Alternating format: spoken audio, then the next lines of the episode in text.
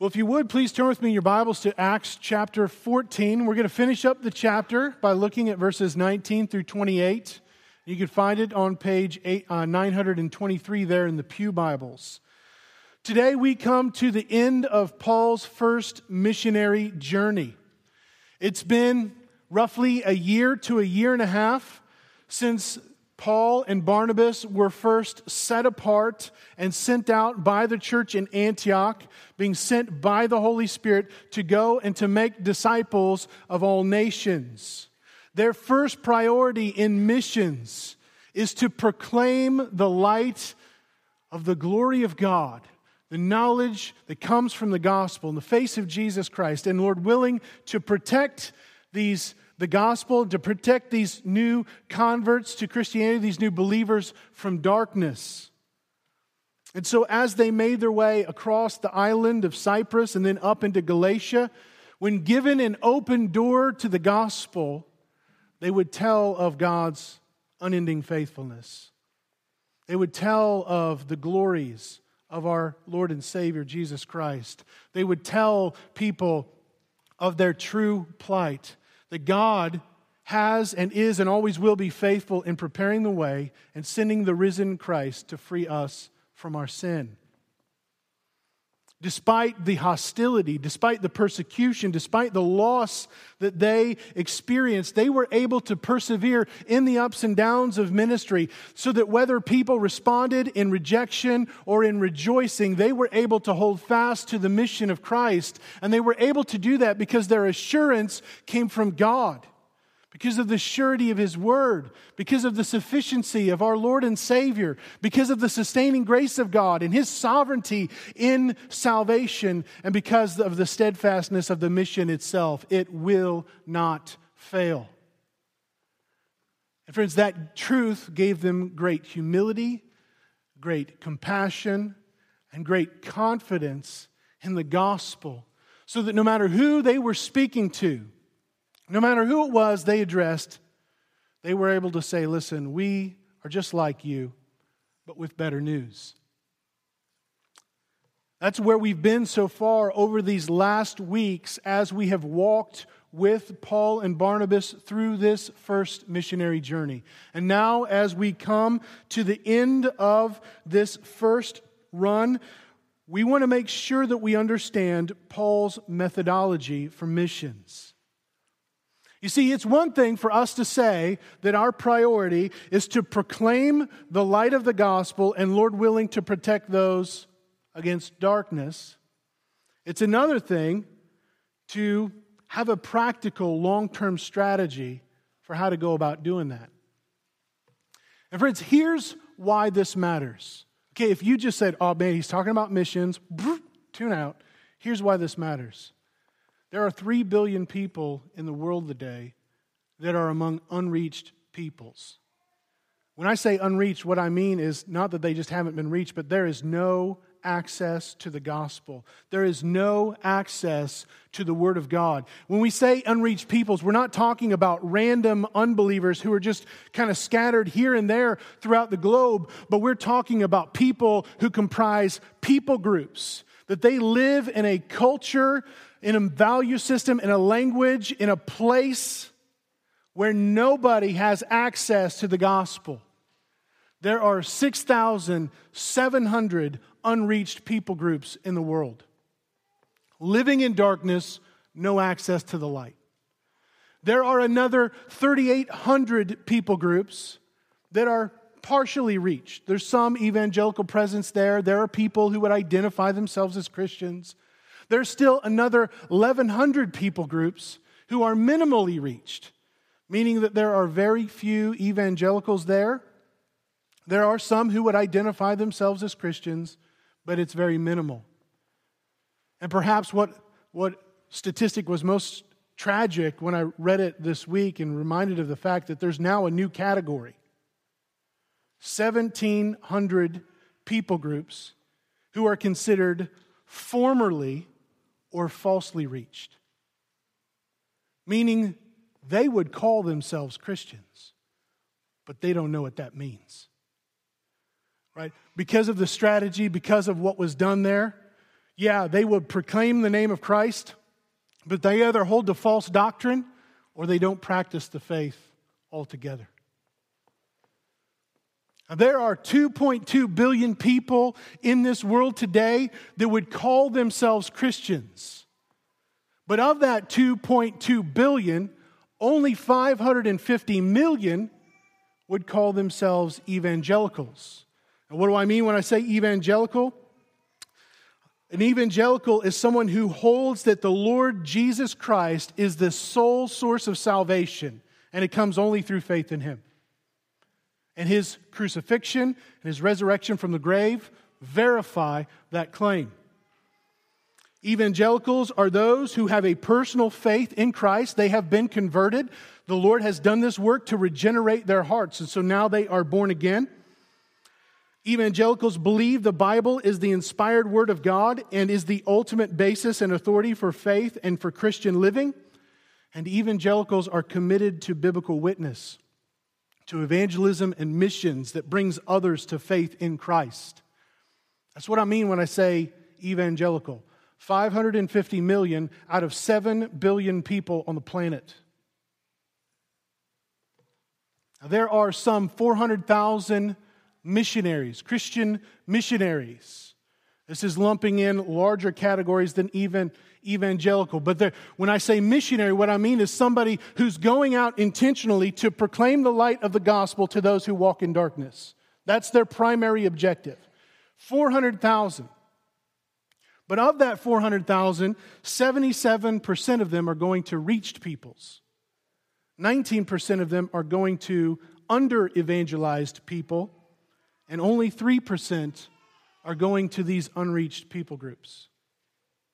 3% of 400,000.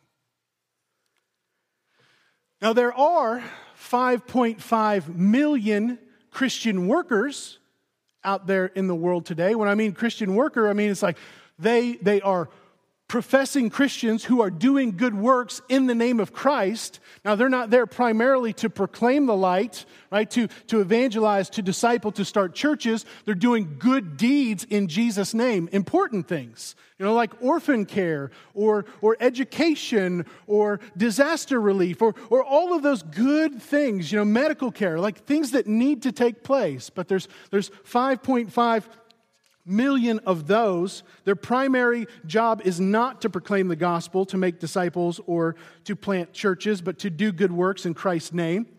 But of these 5.5 million Christian workers, 76% are ministering to the reached world, 24% to the under evangelized world, and only 0.37% towards unreached people groups. The annual income of church members in the United States. This is just church members. This is not your regular tender but not a member, but just a, a, a, you're an actual church member. You're committed to the church body. The annual income for church members in the United States is $42 trillion a year. But only 700 billion is given to Christian causes. Most of that takes place in the United States. Only 45 billion is given to missions every year. More money is embezzled from the church every year than is given towards missions. More money is spent on audits or other services than is given towards missions each year. And of that $45 billion that's given each year towards missions, only 450 million make it to unreached people groups. Now, I could go on, but what is evident is that somewhere along the way, we have confused our mission. We've confused the cause of Christ that we are to give ourselves towards. We have traded Christ for comforts, the salvation of souls for personal safety and security, missions for Good Samaritan type ministries, and the one true faith for a worldly, confused faith that calls light darkness and darkness light. So we need this passage to know how to focus our efforts to faithfully bear witness to the mission of Christ in the power of the Holy Spirit. And what we're going to see from Acts chapter 14, verses 19 through 28, is that the missionary enterprise is to raise up lifelong disciples who make disciples of all nations. And this passage is going to provide us with a clear and straightforward strategy for that. The missionary enterprise is to raise up lifelong disciples who make disciples of all nations. And so, with that in mind, let's read Acts 14, beginning in verse 19. Now, let me bring you up to speed with where we are, okay? So, so Paul and Barnabas have made their way into Galatia. They went first to Antioch and Pisidia, right? Preached the gospel there, got driven out of the district, and so they made their way to Iconium, right? People followed them from Antioch to Iconium. They preached the gospel there. They, they heard that they're trying to stone them, so they left and they went to Lystra. And so now here they are in Lystra. A man who was born lame gets healed and the people try to worship them as gods. They can barely keep the people from worshiping them.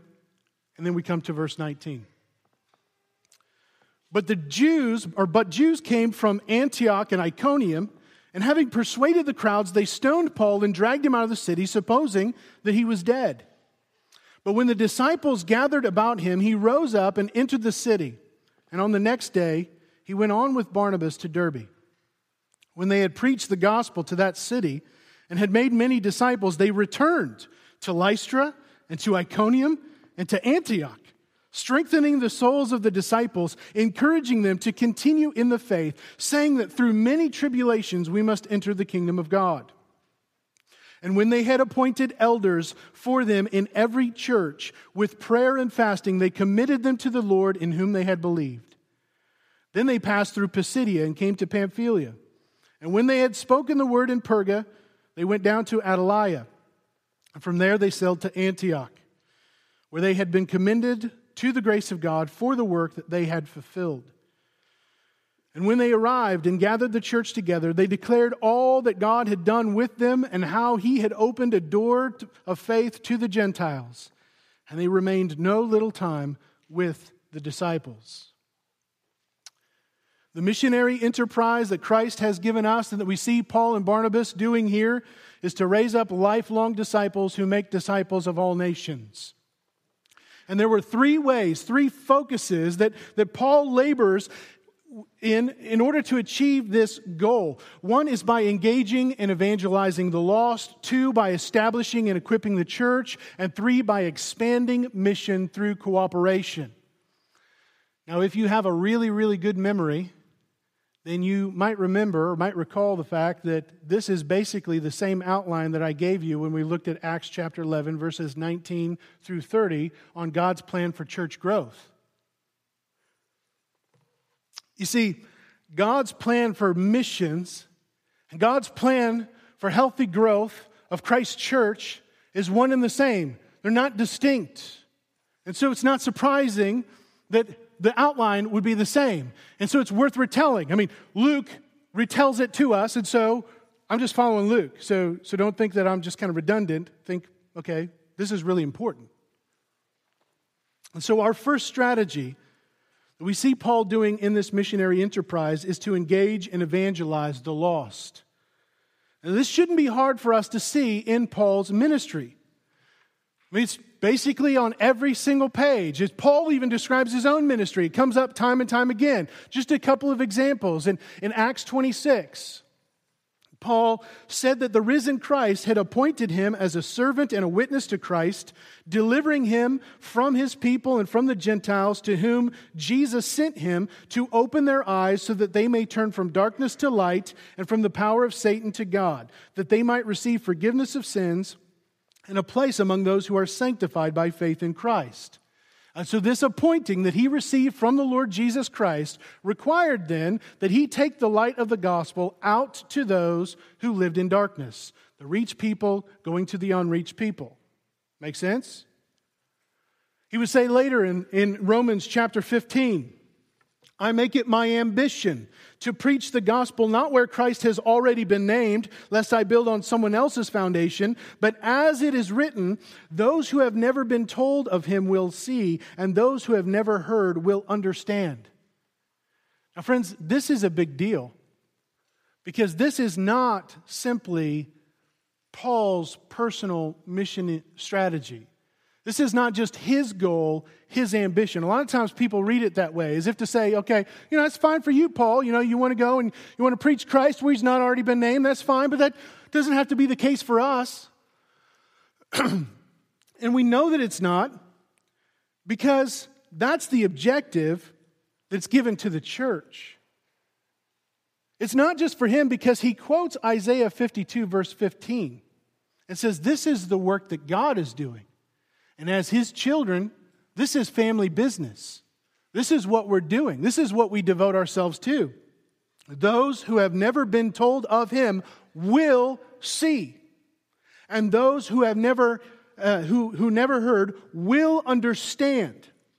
And so that's why we go and we make disciples of all nations. Because God says, this is what's going to happen. This is that steadfastness of the mission. This is going to happen. God's going to do it through His church. And so we who are His children, we devote ourselves to the family business of making disciples of all nations. That's what Christ is doing through His church. To sow the seed, to shine the light of the gospel to those who are in darkness, to make his name known to those who have never heard, to reach the unreached peoples. And so when Paul and Barnabas set out from Antioch, they went to Cyprus because the gospel had not been proclaimed there.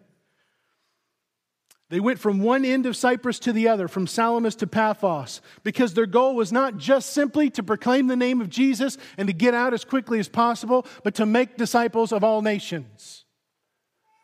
They wanted to see people turn from darkness to light. And to be able not just to, to do that initially, but to actually be able to continue on that gospel proclamation of making disciples who make disciples when they made their way through Galatia and came to Antioch and Pisidia, then on to Iconium, and then on to Lystra, to open their eyes so that they would turn from darkness to light and from the power of Satan to God, so that they might receive forgiveness of sin and find themselves in a place in which they, alongside all of God's children, are being sanctified by faith in Christ. And when persecution drove them out from one town to the next, we see in verse 20 that Paul and Barnabas went on to Derbe, and there in verse 21, it says that they preached the gospel to that city and made many disciples. Now, this is really, really important for us to consider because what's happening here is there's two participles. There's one participle that means to evangelize, to proclaim the good news, to preach the gospel, and another participle that means to make disciples. These two participles fit nicely under a primary verb, and they're connected with two very unique conjunctions that tie them all together and treat them as synonyms. We don't look at them as distinct, like, oh, you know, preach the good news and, oh, make disciples, but preach the good news and make disciples. One mission. Friends, this is, this is big. You can't think of one without the other. They go hand in hand. You see, our mission is not done just because the name of Christ has been proclaimed among unreached peoples as if all we need to do is get the gospel to them right? We just we just send in some some transmitter radios that, that, that, that, proclaim the gospel message or we, we we fill up some mp3 players and hand them out with with gospel tracks on them or we just as long as we just kind of sneak in and preach the gospel and get out we can call them reached. We can we can consider it done. Because we haven't made disciples Doing that is how we end up with 1,700 people groups who are formerly or falsely reached. And nor can we think that we're making disciples apart from evangelism. You see, there's not a divide between evangelism and discipleship, and we can't just focus on one without the other. No, disciple making includes both evangelism and discipleship. We don't just share the gospel with them, we share our very lives as well. And since Paul's enemies left him for dead in Lystra, he had plenty of time then to move on to Derbe and not only pro- to proclaim the gospel to that whole city, but he had plenty of time to make disciples as well. You see, we need to have a, a more of a long term relational view of evangelism and missions because disciple making is the process of preaching the good news of Jesus Christ to those who do not know him and to continue preaching the gospel to them until all of God's people, all disciples, reach maturity in Christ. Preaching the gospel to that city engaging and evangelizing is simply the first step. But here's the thing, guys we never move beyond it. We never move beyond the gospel because believer and unbeliever alike need the gospel. The gospel is the answer. The gospel is the truth that we all need to hear and to believe. And so when Paul and Barnabas returned to Lystra and to Iconium and to Pisidian Antioch in verse 21 to encourage and build up the believers there, these brand new disciples, what do they do? They preach the gospel. When they move on from there and make their way through Pisidia and Pamphylia in verses 24 and 25, just like in Perga and no doubt Attalia, they spoke the word of God. And even when they returned to Antioch in Syria, they proclaimed how God had opened a door of faith to the Gentiles. And so they're preaching the gospel. And God opened that door of faith to the Gentiles through Paul and Barnabas as they engaged and evangelized the lost. Friends, this is the mission that we have been given by Christ to make disciples of all nations. That was his parting word to his church. And so it matters to us. This is a mission that starts as we intentionally go out of these doors to engage and evangelize those who do not follow Christ. It's not going to happen if we think that we can just open up the doors and expect them to come to us. We go to them, we take the light to the darkness. We don't expect the darkness to just walk into the light. And as we take the light of the gospel out into darkness, we look for doors that God Himself has opened. As we develop relationships, like what we're doing with the 40 days of friendship on campus, the goal is not just to share the gospel, but to share our lives as well, to engage the lost in relationships, to speak the word to them, not just to proclaim the message and then leave, but with the goal of making disciples of those among those whom God has opened the door. Now, this can look a lot of different ways in a lot of different contexts. But no matter where you are, the strategy is still the same engage and evangelize. If we are not engaging and specifically evangelizing, it may be Christian ministry, but it's not missions. We cannot make Christ, the very Word of God made flesh, known to them without proclaiming the gospel. And so we must preach the good news.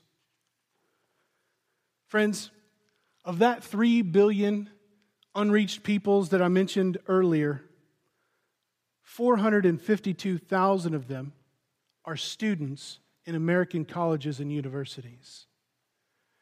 There are 88 heads of state in these closed countries who have gone to school in American universities. We have the unreached peoples living within a mile of this church. So we need to engage them and evangelize them. We have this great opportunity to do it right where we are. And if you're here as someone who wouldn't call yourself a Christian, you wouldn't identify yourself as someone who follows Christ, I hope you know that the living God who created all things has made a way for you to live the life that you were always created to live. A life of fellowship, a life of, of blessing, a, a life lived with God forever in His glory, both now and forevermore. He has made it possible for you to be redeemed from all that would enslave you, all that would condemn you, all that would hold you in death, so that you might live for Him. In a million different ways in your life, God has proven Himself faithful. You can see it in creation. Just look at the sun, moon, stars, mountains, oceans, valleys. You see it there. You see it in God's common grace towards you that's, that, that takes place in a million ways in, in every day of your life. Every moment in which your heart is glad in some temporary satisfaction. Every morsel that you put in your mouth, every breath that you take, every drop of rain that falls from the heavens is evidence of His goodness and His faithfulness, His kindness towards you. But even more than that, the Lord has sent His one and only Son while you were still rebelling against Him to live a life that you and I could never live, to give up that life as a sacrifice for sin, and to rise again to glory in order to reconcile you to God, to live in His glory forever, to adopt you as his child, to give you everything, every true fulfillment of every desire you have ever felt finds its hope and satisfaction and fulfillment in Jesus. But you must repent and believe. Every time you hear that message, every time you read a, a scripture, posted on some billboard or somebody's, somebody's Facebook wall. Every time you hear the Word of God being proclaimed or you crack a Bible, that is God's faithfulness to you and helping you to know and to understand the gospel, to see the glory of Christ. And so, friends, repent and believe. Turn from the futility of living a life apart from God and find your true soul satisfaction through faith in Christ. But, friends, you need to understand something. This is really important that you get it. In your hearing of what I am proclaiming to you right now, you have been engaged and evangelized. And so be warned. It's not something other than what I just did right there. And so, the question is will you reject it? Or will you respond by rejoicing through faith in Jesus Christ? But, friends, Paul didn't stop there. And so neither do we. Once we have engaged and evangelized, second, we establish and equip. Missions is far more than just evangelism. Now, it would be nice if all we had to do was set up some radio broadcasts or some television stations that we could just parachute in some Bibles or some gospel tracts. We can kind of covertly sneak in there real quick, proclaim the gospel, get one person to kind of give a head nod to Jesus, and then get out and call them reached. Check it off our list. Done.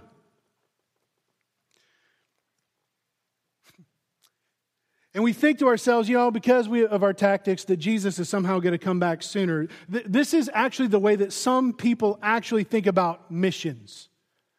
That if we just go in and we proclaim the gospel, we don't care to who, because it's not about them. It's not about making disciples. It's just about getting the name of Jesus proclaimed there, and we check it off the list. Jesus is going to come back sooner. As if that's going to change anything, because only the Father knows the day and the hour. And that date has been fixed from before the foundation of the world.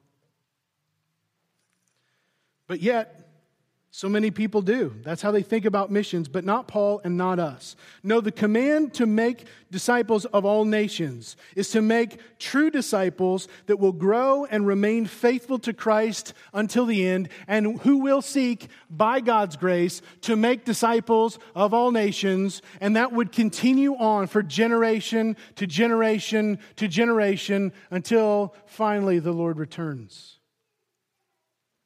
if missions is fulfilled simply by proclaiming Jesus' name or by doing some very good and needed works in his name, then why didn't did Paul get up after being left for dead and enter back into Lystra in verse 20? Why on earth would you go back? Because it wasn't to lick his wounds. It was because he knew he was going to have to leave the next day because of this persecution. And he wanted to take advantage of that short window to do everything he could to establish these new believers.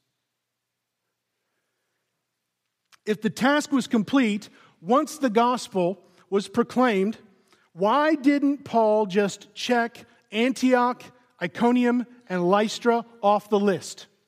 They've been reached. Done, done, and done. Why does he go back? After he had made disciples in Derbe and returned to Lystra where they stoned him, returned to Iconium where they tried to stone him, returned to Antioch where they kicked him out of the district and hunted him down for over a hundred miles on foot in an attempt to kill him. Why did Paul write the letter of Galatians to these people once he returned to Antioch in Syria? Why would he return again to these cities on his second missionary journey? It's because the missionary enterprise requires that we establish these new believers in the one true Christian faith and to equip them with any means necessary to help them to persevere to the end. And friends, I've got to tell you, it is this aspect of the mission that requires the greatest long suffering and sacrifice. It is this aspect of the mission that requires the greatest risk of dying to ourselves in order that we may serve to establish others in Christ. And Paul was willing to risk his life to go back in order to make sure that that happened. He didn't want to leave them, he went to establish them. Even if they sought to kill him, in order to equip the believers that were there. Friends, can you see the heart of Christ and his care and concern for these new Christians? And so in verse 21, after he had preached the gospel to the city of Derbe and made many disciples there, they returned to Lystra and to Iconium and to Antioch. And here's just a glimpse of what that establishing and equipping looked like. Verse 22 They strengthened the souls of the disciples, encouraging them to continue in the faith, and saying that through many tribulations we must enter the kingdom of God. And when they had appointed elders for them in every church with prayer and fasting, they committed them to the Lord in whom they had believed. And so they strengthened the souls of these new disciples so that they would stand fast against persecution, against temptation, against false teaching, training them in sound doctrine and godly living so that they might put off sin and put on Christ. They encouraged them to continue in the faith, to continue in the grace of God, to remain faithful to the Lord with steadfast purpose. They taught them perseverance. And just so you don't have the wrong idea about what encouragement means, because we got this light and fluffy idea about encouragement, right? Saying nice things that make me feel good about myself and my situation. That's what we call encouragement today. Here's his encouragement. He encouraged them by telling them that through many tribulations we must enter into the kingdom of God. Through many troubles, through many afflictions, through many pressures and distresses and oppressions and difficult circumstances do we enter the kingdom of God. And this is coming from Paul, who was just stoned.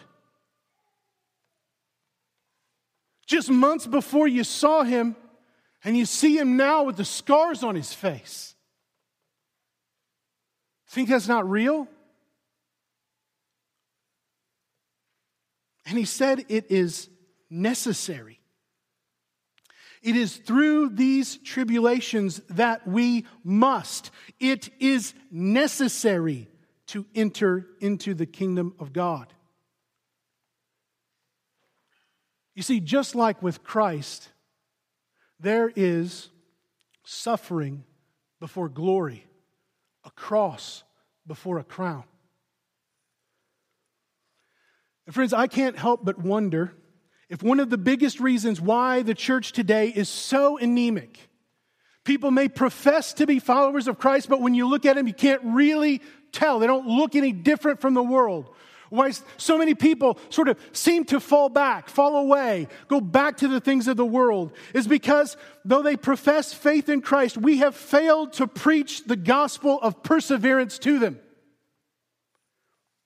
Instead, we've made it about saying sinners' prayers, about making decisions for Christ, about getting them baptized, and kind of assuming that they're okay once that's happened. But we haven't taught them about these tribulations. We focus on all the free stuff the free grace, the free forgiveness, the fellowship that we have with Christ and with His people, which are extraordinary blessings. Don't get me wrong, we can't even begin to comprehend just how much these are gifts to us. And yet we fail. We fail to teach them about the tribulations that are necessary for us to enter into the kingdom of God. And so when life gets hard, when the pressures of the world mount, when the, the flesh and the devil are squeezing me, and I don't feel like Jesus is working for me in the way that I want him to, I bail.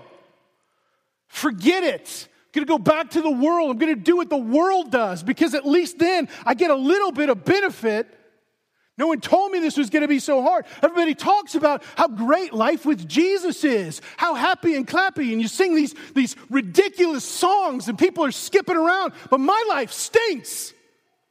My life is hard. I can't explain the loss and the suffering and the hardship I've had to endure. Where's Jesus in that?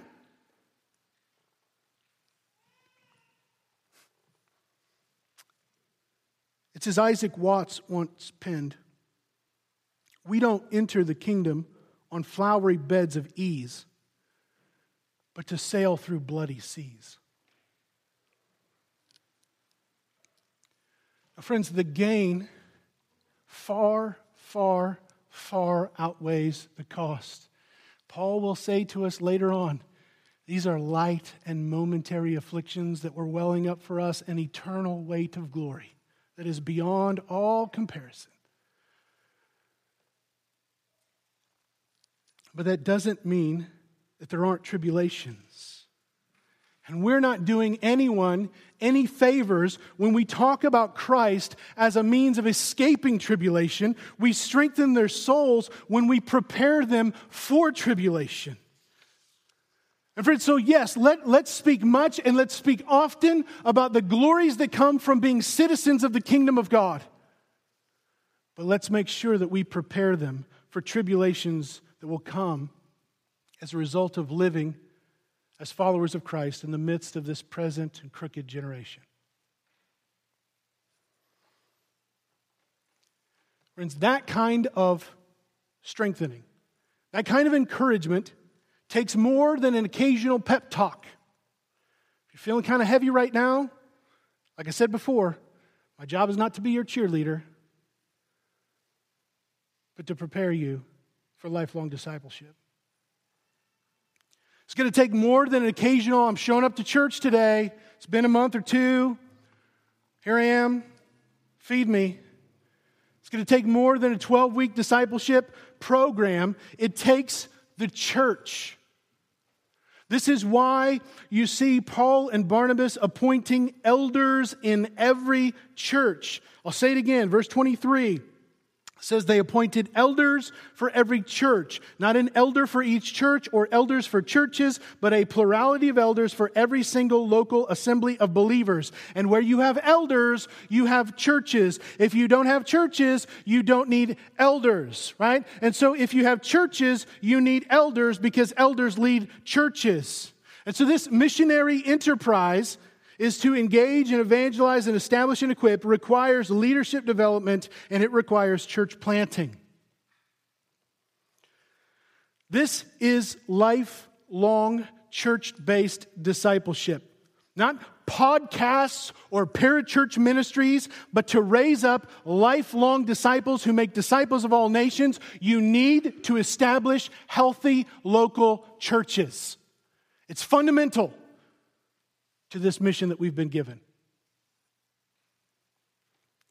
They didn't just take these new believers through a short discipleship process and then leave them to fend for themselves.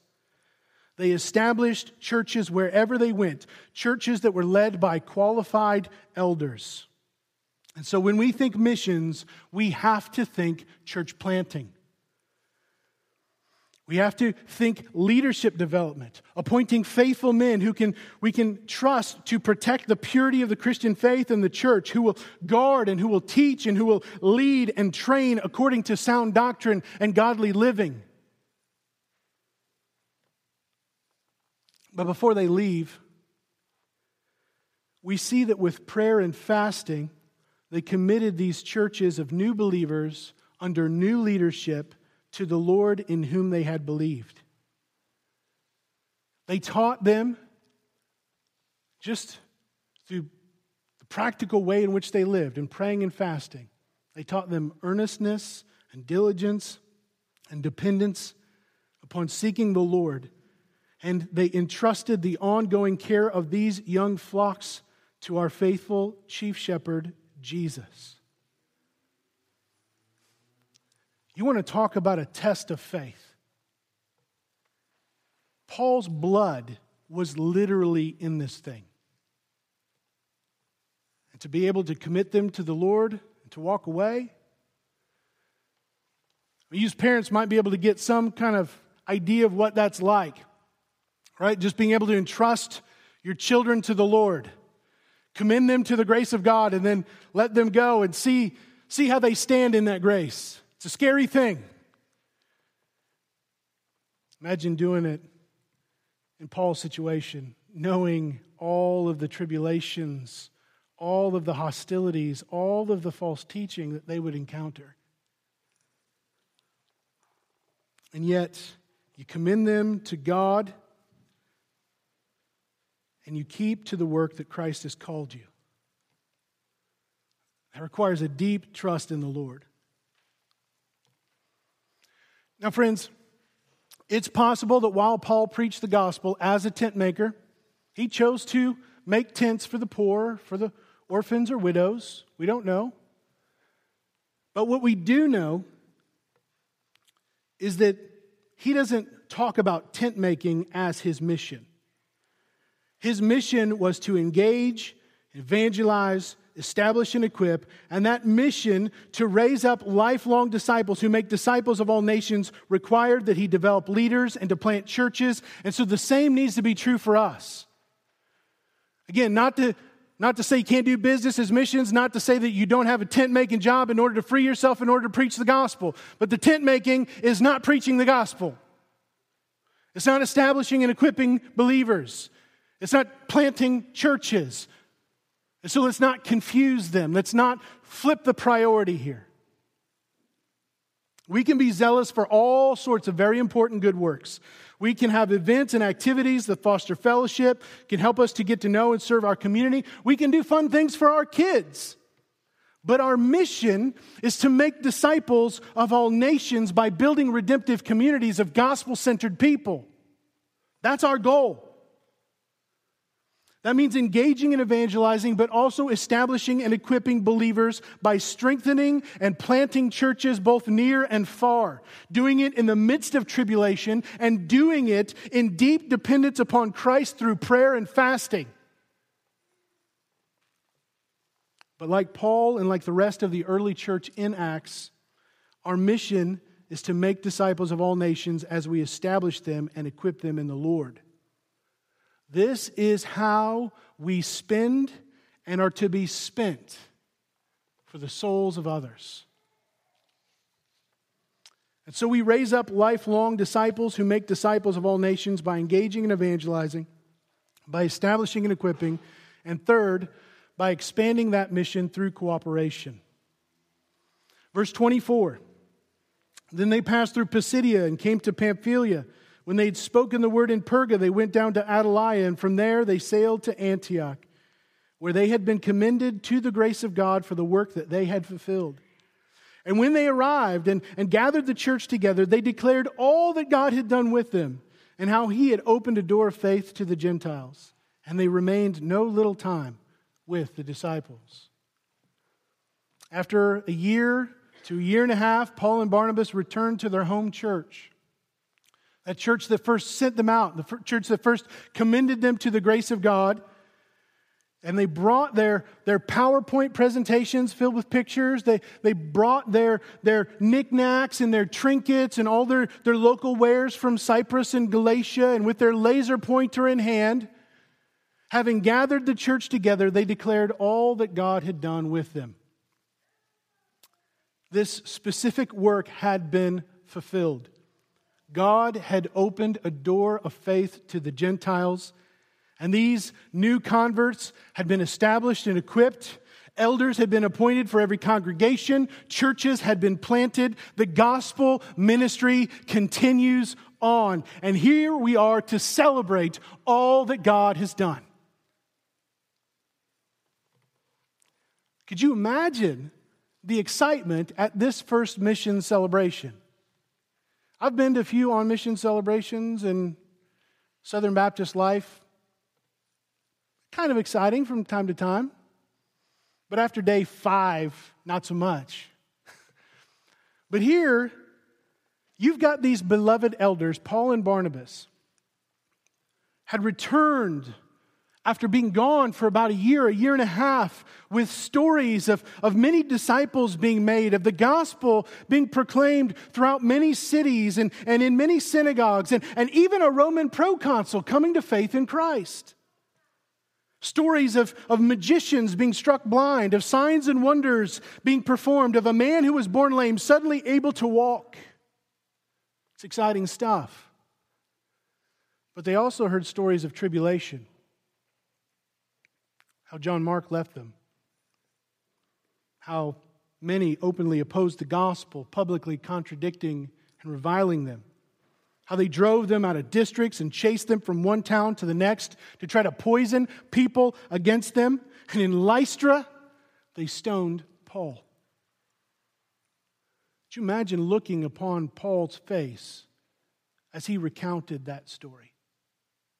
You kind of you kind of wonder if he was even able to talk about it. Whether it was so traumatic, he, he just didn't even go there. Maybe Barnabas was the one that told the story, but as it's happening, you see Paul, you see the scars on his face. Paul, why are you limping? Why are you hobbling? Paul, you don't get around like you used to. Paul, you look older than you did before. What, what happened? But through it all, God was faithful. A door of faith had been opened to the Gentiles. There were many new believers and many new churches under the leadership of many new elders because God is faithful to fulfill his mission through us. And so praise be his name. And Paul and Barnabas would spend no little time with the disciples, probably close to a year with them before going out again. And they did this to recuperate and to re energize. They did this because this was their home church and they wanted to minister to them as well. But they also did this to serve the mission of Christ, to train up disciples, and to encourage new works, to promote missions, and to challenge them all to make disciples of all nations, and to prepare to be sent back out by this church on yet a second missionary journey. Friends, that's what a mutually edifying, missions focused cooperation does. It expands the mission. Friends, when I go back to Louisville, Kentucky, and I go to Clifton Baptist Church. That was my sending church. They were the church that sent me out to come and start this church here. When I come back there, it's always so encouraging. It's such a blessing. I, I get to tell them about what the Lord is doing, and I get to encourage them and challenge them and exhort them towards church planting, and they get to edify my soul. They get to encourage me and to persevere. They strengthen my soul for the task at hand. It's so life giving for, for both of us. Every time I walk away energized, ready to go back into the battle again, and time and time again, the elders tell me just how encouraged they are by what the Lord is doing. Our souls are mutually strengthened for multiplication and expansion of this missionary work through our cooperation together. So, whether you are the one being sent or you're among this congregation as those who are sending, we all have an important part to play in this missionary enterprise to pray, to give, to support, or to go. Friends, that support can look a lot of different ways encouraging notes to them, sending gifts for their family, Christmas time, or going over there just to be with them, to encourage them, to build them up. Missions is expanded through cooperation, through these mutually edifying partnerships. And so when we, when we have missionaries or church planters come in, man, we, we want to celebrate what the Lord is doing with them. We want to take that to heart. We should be excited when they come. Matt Reynolds and his family are coming stateside within the next year. We support them. They're, they're one of our sending uh, missionaries. And, and, we're hoping that they'll come to, a visit, to visit us. And we're excited to hear from them of what the Lord is doing to open the door to the people groups in India. We want to encourage missionaries and church planters in their efforts, and, and we want to be inspired by their stories in order to faithfully and prayerfully consider the call that the Lord might be placing on each and every one of us. We want to support our sister churches in our association and their state convention by continuing to do what we can to help strengthen them in this mission of raising up lifelong disciples who make disciples of all nations. When we gather here, you probably notice every single Sunday we take this time to, to pray for missionaries, to pray for unreached peoples, to pray for church planters. We do this to remind ourselves of what this mission truly is and to know that we serve this important part in encouraging and edifying, even if we don't know them.